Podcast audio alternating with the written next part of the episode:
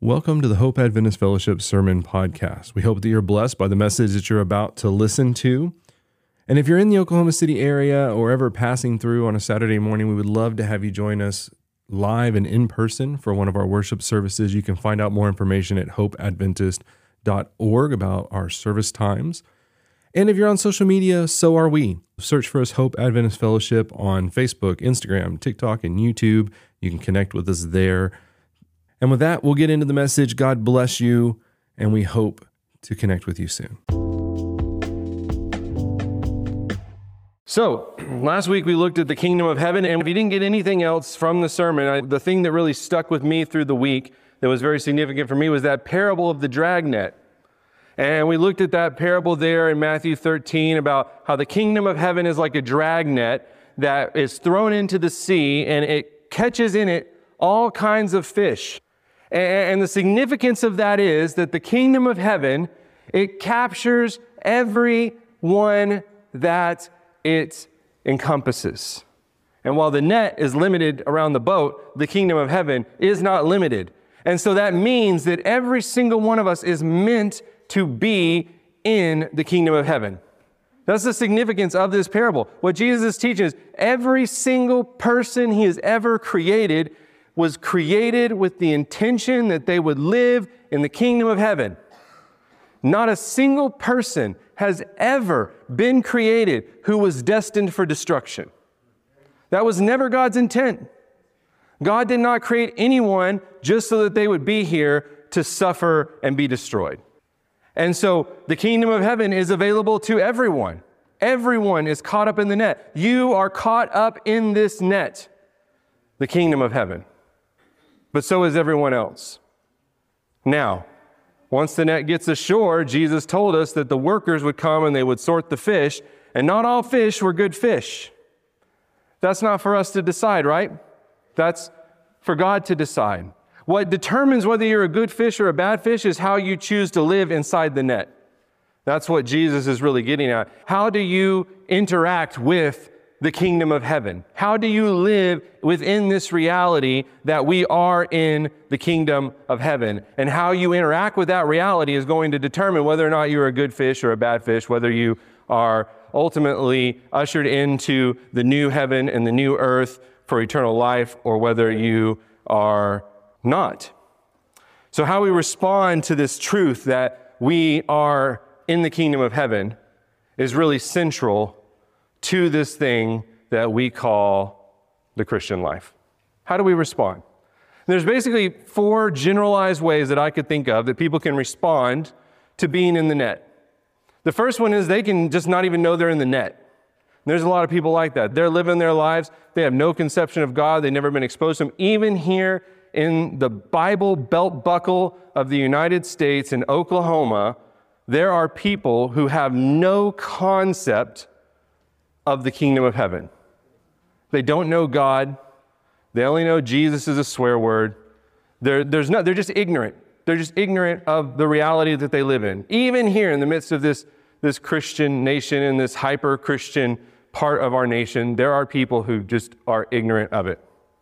The second type of person is someone who's resentful of it. They know, but boy, they're not happy. I was there.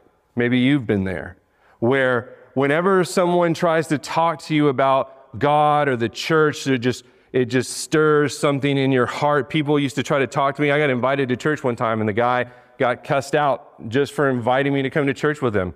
He wasn't trying to say anything other than, hey, man, would you like to come to church? And I gave him all the four letter words I had in my hip pocket.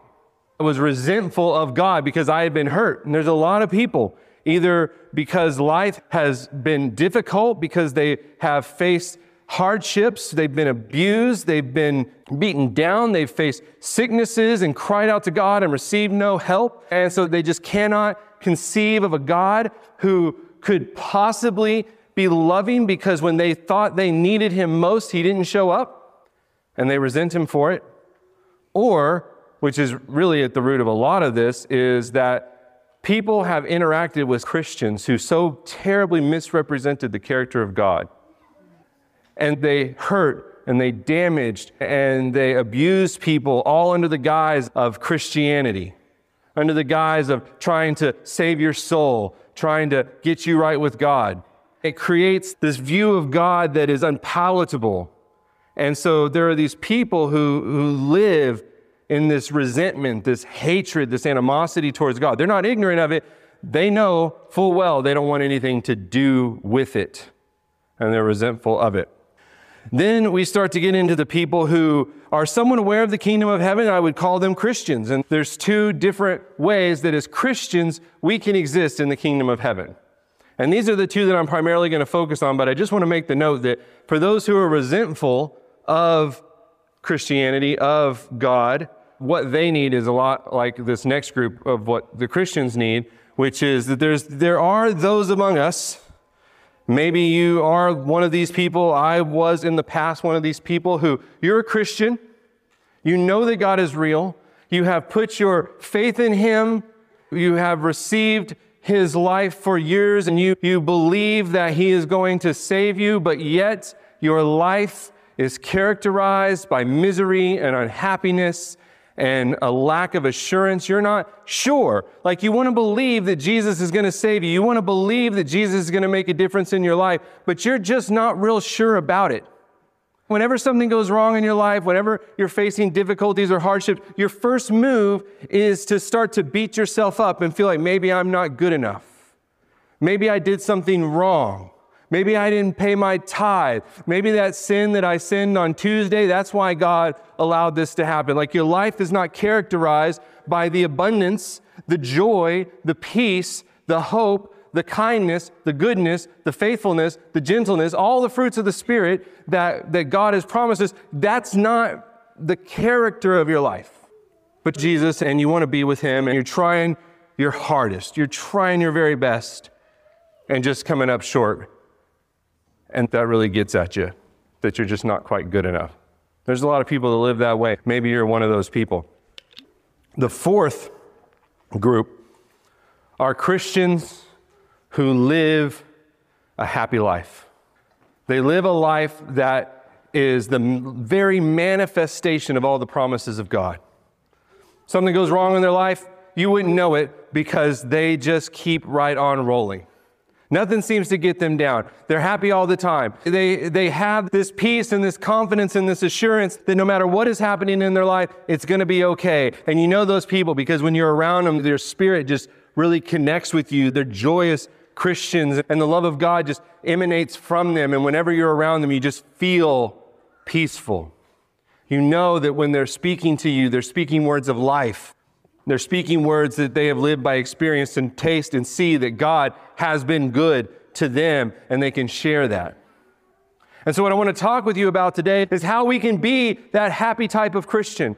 Because, see, you can be in Christ, you can be surrendered to Him, trying your best to live a life, struggling through your Christian experience, and your salvation is still sure.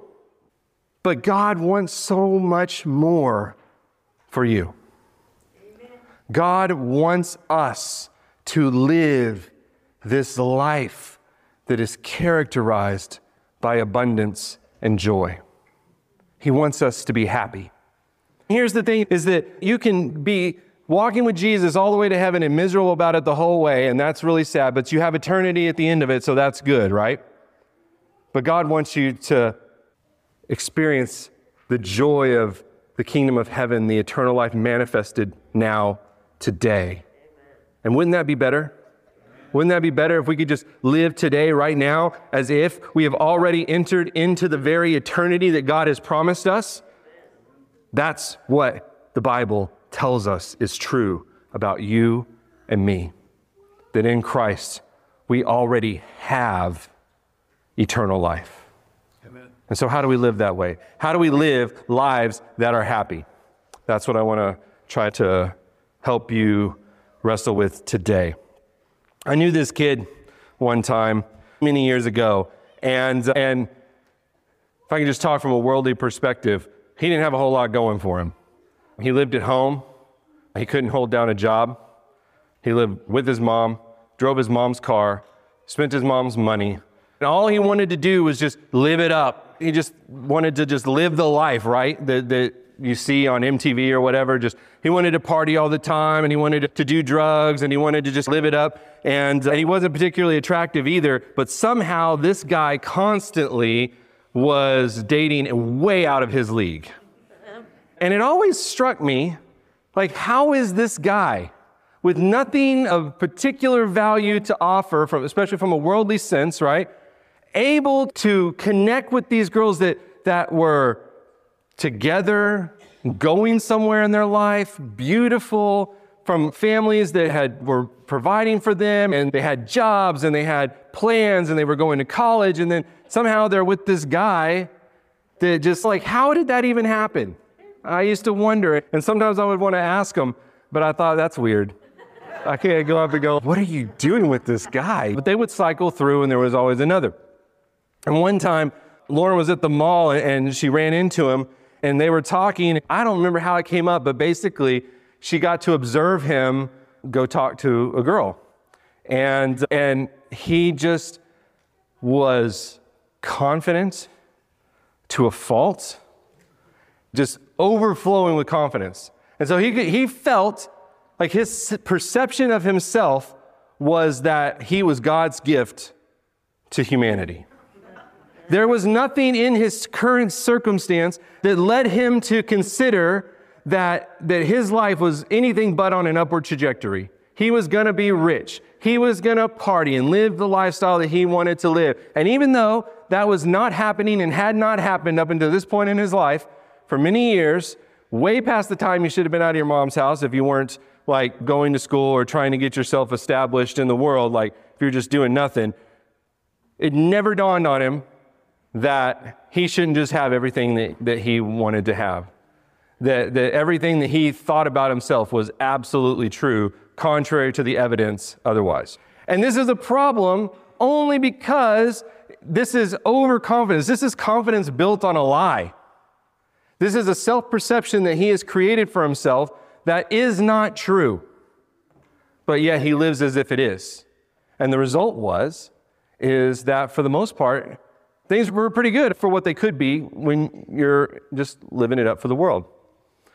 If you've ever lived the life that people live in the world, doing drugs, partying all the time, going to clubs. Like, this is what people think is like the pinnacle of life to just jet set and have fancy things and do all the stuff. Like, that's to make you happy. And the reality is that when you get past it, and you don't realize this when you're in it, but once you finally get past it, you realize that all those things that you were doing, that you were thinking were making you happy, they weren't really making you happy because the minute they were gone, you were miserable again. Right? You surround yourself with people and you're living it up and you're partying and then you're alone and you're sad. Right? You have this relationship and you're really connected and you feel wonderful, but then it ends and you wonder what's going to happen is anybody ever going to love you? Like you're miserable. These things, they're trying to cover up something deeper that you can't even see in yourself because you're choosing to believe a lie. You're believing that these things will do something for you that they cannot do and they're not addressing the root problem. Are you with me? So this is overconfidence. But the same thing can happen to us. The same thing can happen to good people who start to believe bad things about themselves that are not true. And then as they believe those things about themselves, and let's just bring it in into our world now, as we, as sons and daughters of God, people who have put our faith in Jesus and been baptized and raised to a new life, we can choose to believe a lie about who we are. We can choose to believe that we are not good enough, that, that we are not valuable to God we can choose to believe about ourselves that we're just never going to have victory in our life. We're never going to overcome. We're never going to be able to do anything good. We're never going to be loved. We're never going to be able to have the relationship that we want to have. We can just believe all of these lies. And if we believe them enough, they will be just as true for us as that guy believed that he was God's gift to women and humanity. And so we're here We've been offered something wonderful, but we can't access it because we don't believe it, because we're choosing to believe a lie about ourselves. And this is where we really start to get into the meat of the life of faith. We've talked about this over and over that faith is the substance of things hoped for, it is the evidence of things not seen. Faith is holding on to what is, even when we can't see it, even when it doesn't feel like it, even when it doesn't make sense to us that it could be. Faith is believing and living as if it is. And we can believe that and we can live that way because it came from the mouth of God. And what God says is. It can't be any other way. And so we, we have to learn to anchor back to God's word in our life. As we're going through this life and we're trying to live a Christian life, we are, in fact, in the middle of a conflict. Maybe you would even call it a controversy. Maybe it's a great one. It's a great controversy, right? We're in the midst of this spiritual warfare that is happening, and the battlefield is really the earth. We are caught in the middle of a conflict between God and Satan. And we're, we're just stuck here in the middle of it. And the battlefield is not the physical, it's not the world around us. It's really not so much that maybe you wrecked your car or you lost your job or you got sick. Those are really not where the battle is fought. The battle is fought in our minds. The battle is fought in how we choose to relate to the things that are happening to us. Turn with me in your Bibles to 2 Corinthians. 2 Corinthians chapter 10. I promise we're eventually going to get to Matthew chapter 5. We will get there. Matthew chapter 10, and, uh, and we'll pick it up in, in verse 3. It says, For though we walk in the flesh, we do not war according to the flesh.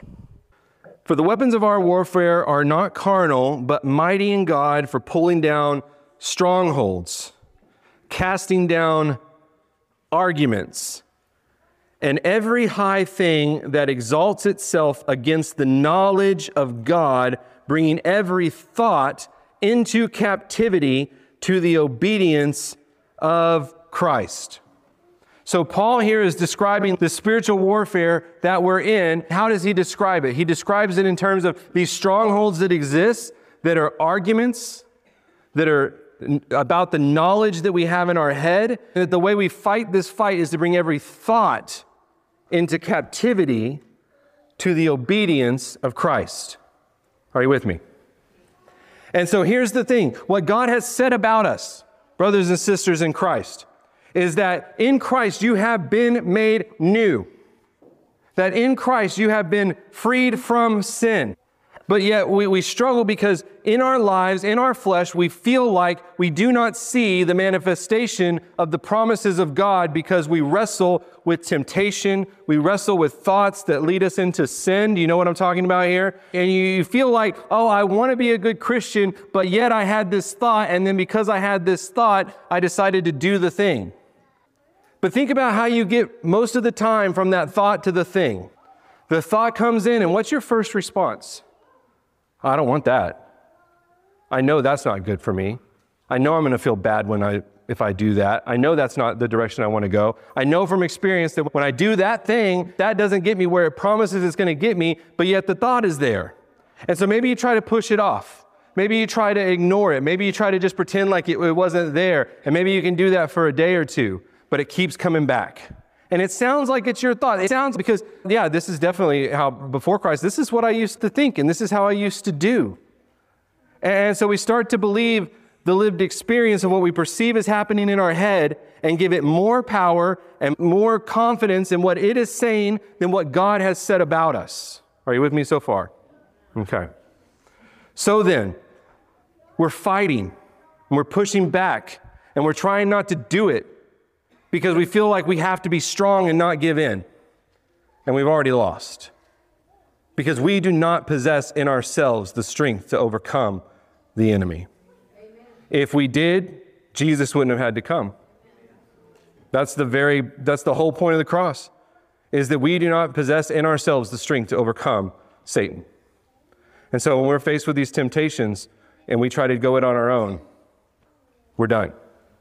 So then you're fighting back and it keeps coming back, and you start to think, maybe I'm not who I thought I was. Maybe this is who I am. Maybe I'm this person who still wants to do this thing and live this way. And maybe the fact that my heart is still longing for this thing means that God isn't even real. Have you ever experienced that? It gets there really fast. If this is what's going on in my heart, then maybe everything I've thought I believe about God isn't true. And we begin to step away, to give more and more power to these thoughts that are not actually even our own because we are new. Because in Christ, we've been given a new heart. Do you understand? The new covenant is not that eventually, maybe, it's that when you are in Christ, the hard heart, part of stone, will be taken away. It'll be replaced with a new heart. That's the new covenant. That is what happens. And so these things that are in our minds, they're not even our thoughts. You know who you are? You're the one who doesn't want to do it.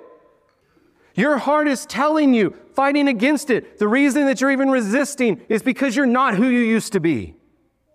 But when you start to listen to those thoughts and you start to say, oh, maybe that is who I am. Yeah, that's who I am. I'm the guy that wants to do that thing. I'm the person that, that wants to live that way. We let go of what God has already given us. We let go of what God has promised to do in our lives. And so, how do we confront this? How do we fight back against this? We have to learn to believe God's word over our feelings. We have to learn that in whatever circumstance we are in, that we will choose to hold on to what God has said more than what we feel like is true in the moment. How do we do that? If you'll turn with me to Philippians chapter 4, I, yeah, I'm going to get to Matthew, I promise. Philippians chapter 4. You see, as we're going through this life, as, as we're learning to, to live following after Jesus, as we're going through this thing that we call sanctification, the process of becoming like Christ, seeing our life transformed to be more like Him. That process is learning in every step, in every circumstance, to believe God over our feelings, to believe God over our circumstances. And so that takes time. It's a process because as we grow, we uncover more and more lies that are moving us, more and more things that are causing us to doubt God's word. And so we don't let those things get us down. Why? Because we're going to believe God's word over our feelings. But how do we do this? How do we progress? How do we hold on to this? How do we start to make this real in our lives? Philippians chapter 4, and we'll begin in verse 8. Just for context, Paul is in prison. I think that if you think about that, whenever you read Philippians, the first thing you should think is Paul's writing this in prison. He's had his freedom taken away from him. He's given his life to serve God and he's ended up in prison, and now he's writing this letter. And it's just good to have that in your mind whenever you're reading in Philippians, okay? So here he is in prison. Finally, brethren, whatever things are true, whatever things are noble, whatever things are just, whatever things are pure, whatever things are lovely, whatever things are of good report, if there is any virtue and if there is anything praiseworthy, meditate on these things. The things which you learned and received and heard and saw in me, these do, and the God of peace will be with you. This, this is not just a good practice. This is not just positive affirmations. This is not just visualizations to try to change your metaphysical energy. When Paul is calling us to, to think on these things, to set our mind on things that are above and not on things that are below, he is calling us to fix our focus and our faith on the Word of God. Because the Word of God has the power to do the very thing that it says. And so when we meditate on these things from Scripture that are good and praiseworthy and wholesome and encouraging, it actually has the power to do that in our lives. So that when we are faced with temptations and trials and hardships, we set our mind on the Word of God, and God will change how you see yourself in your circumstances. He will be with you and bring you peace. Going on, but I rejoiced in the Lord greatly that now at last you, your care for me has flourished again, though you surely did care, but you lacked opportunity. Not that I speak regarding to need, for I have learned in whatever state I am to be content. Amen. Might be able to say happy. Writing from prison. Whatever state I'm in, I've learned to be content. What does that mean? I know how to be abased. I know how to lack. I know how to be in need. I know how to suffer, and I know how to abound. I know what it's like when times are good and things are great. Everywhere and in all things, I have learned both to be full and to be hungry, to abound and to suffer need. I can do all things through Christ who strengthens me. That verse is not about being famous, getting rich, being able to dunk, whatever it may be. That verse is a promise from God that if we will meditate on His Word, if we will keep the things in front of us that are good and praiseworthy, that no matter what situation we're in, no matter what we're facing, whether it's good or bad, our circumstances will not affect the underlying attitude of our life. That it will not change how we see ourselves and how we perceive our reality. That it will not cause us to question whether or not what God has said about us is true. That it will not cause us to think that maybe I'm not maybe I'm not in the kingdom of heaven. Maybe I'm not good enough. Does God really love me? Have I proven myself? Well, I fell the other day and, and I did that sin. And so now God's not helping me. And then, oh yeah, and I didn't do my devotions. And yeah, that, day ended up being a really bad day because I didn't get up and do them at six o'clock for one hour because you have to spend a mindful hour. And I did them at the end of the day, but then that meant the next day was not good either because I didn't get up. But you, you see where this goes? I think that probably you have gone down these paths before where you liken everything that's happening in your life based on your performance of some spiritual duty or lack thereof. Bad things are going to happen because we are caught in a war. One of the things that, that people miss so much in this conversation about why do bad things happen, this idea that God works all things together for good, doesn't mean that God causes bad things to happen.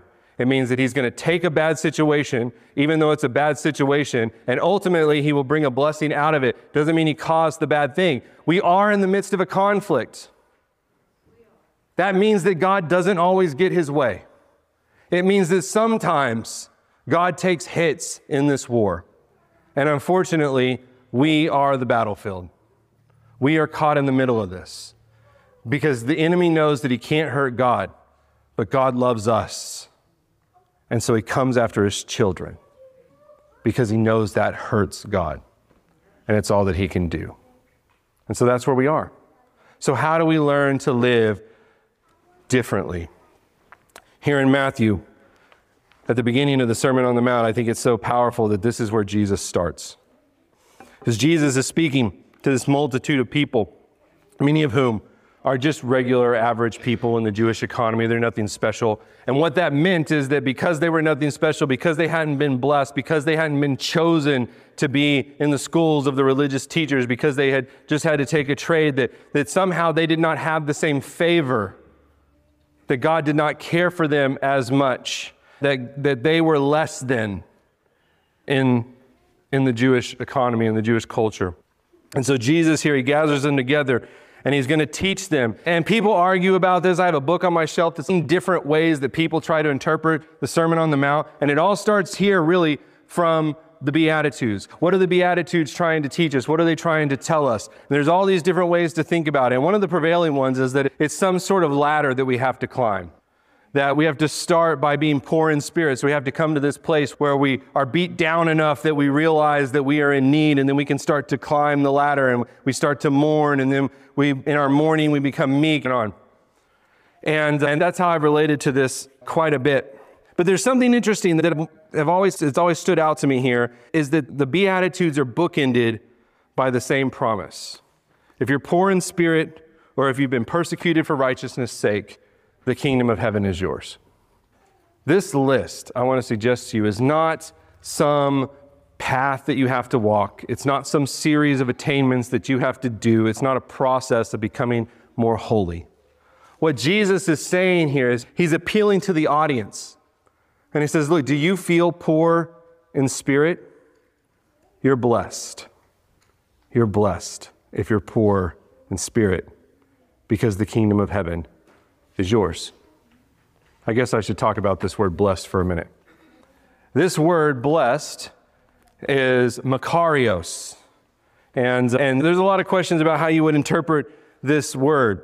When you think about being blessed, it feels like it is a response to something, right? So if you're going to be blessed, you do something and then you receive a blessing in return. That's the prevailing idea of being blessed. You can think that it's unmerited, that it's kind of grace based, like some people do think that way, but for the most part, when we think about being blessed, there is this part of we did the thing, and so now we get the blessing. It's baked in.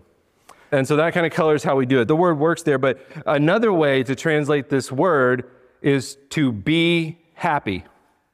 Happy are those who are poor in spirit, for theirs is the kingdom of heaven.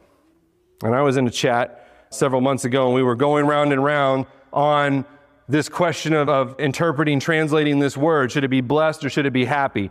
And there's this question how can you say that someone should be happy if they're being persecuted? How can you say that someone should be happy if they're mourning? How can you say that someone should be happy if they're lacking, if people are speaking all kinds of evil against them falsely? If all these bad things are happening in your life, how can you tell someone that they should be happy in light of these things, right? You use the word blessed because then it's going to be blessed if you endure this thing. But I want to tell you that what I believe, that what God wants us to know is that we don't have to allow our circumstances to determine our perspective on the world around us.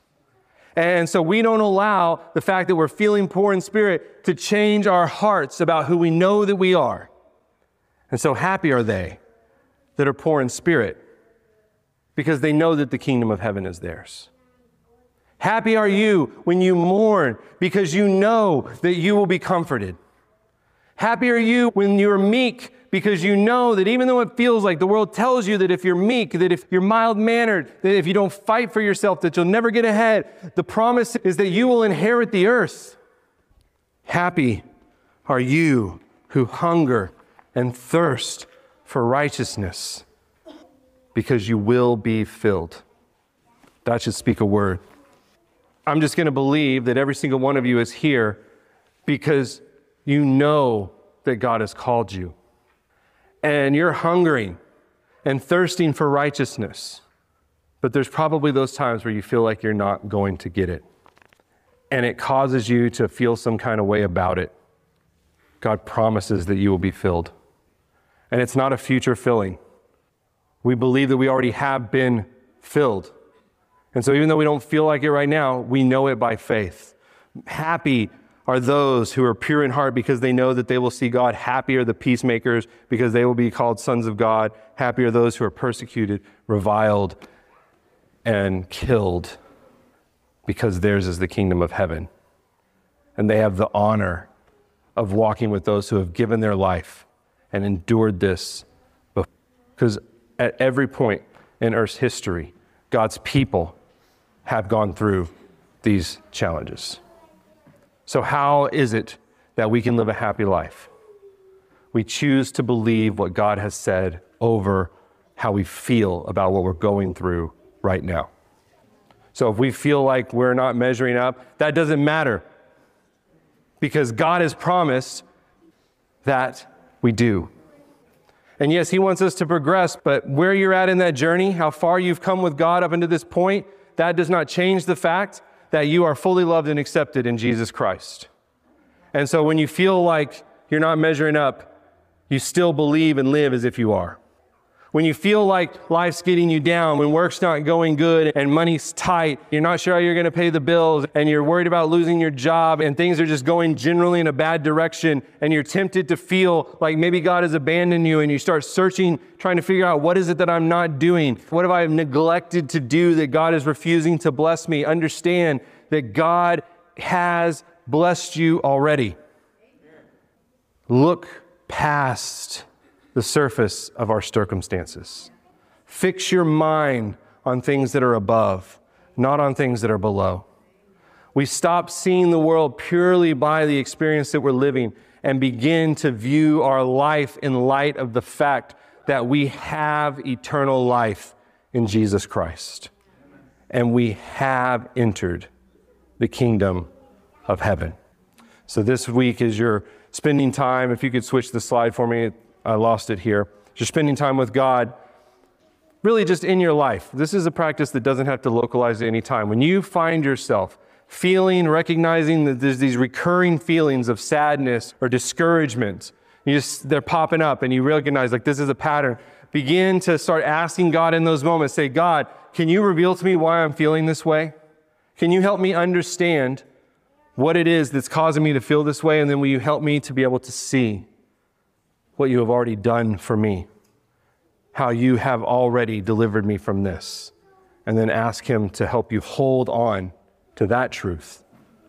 And I promise that He will deliver you from that discouragement, that you will be able to live happy in Jesus no matter what circumstances you are in.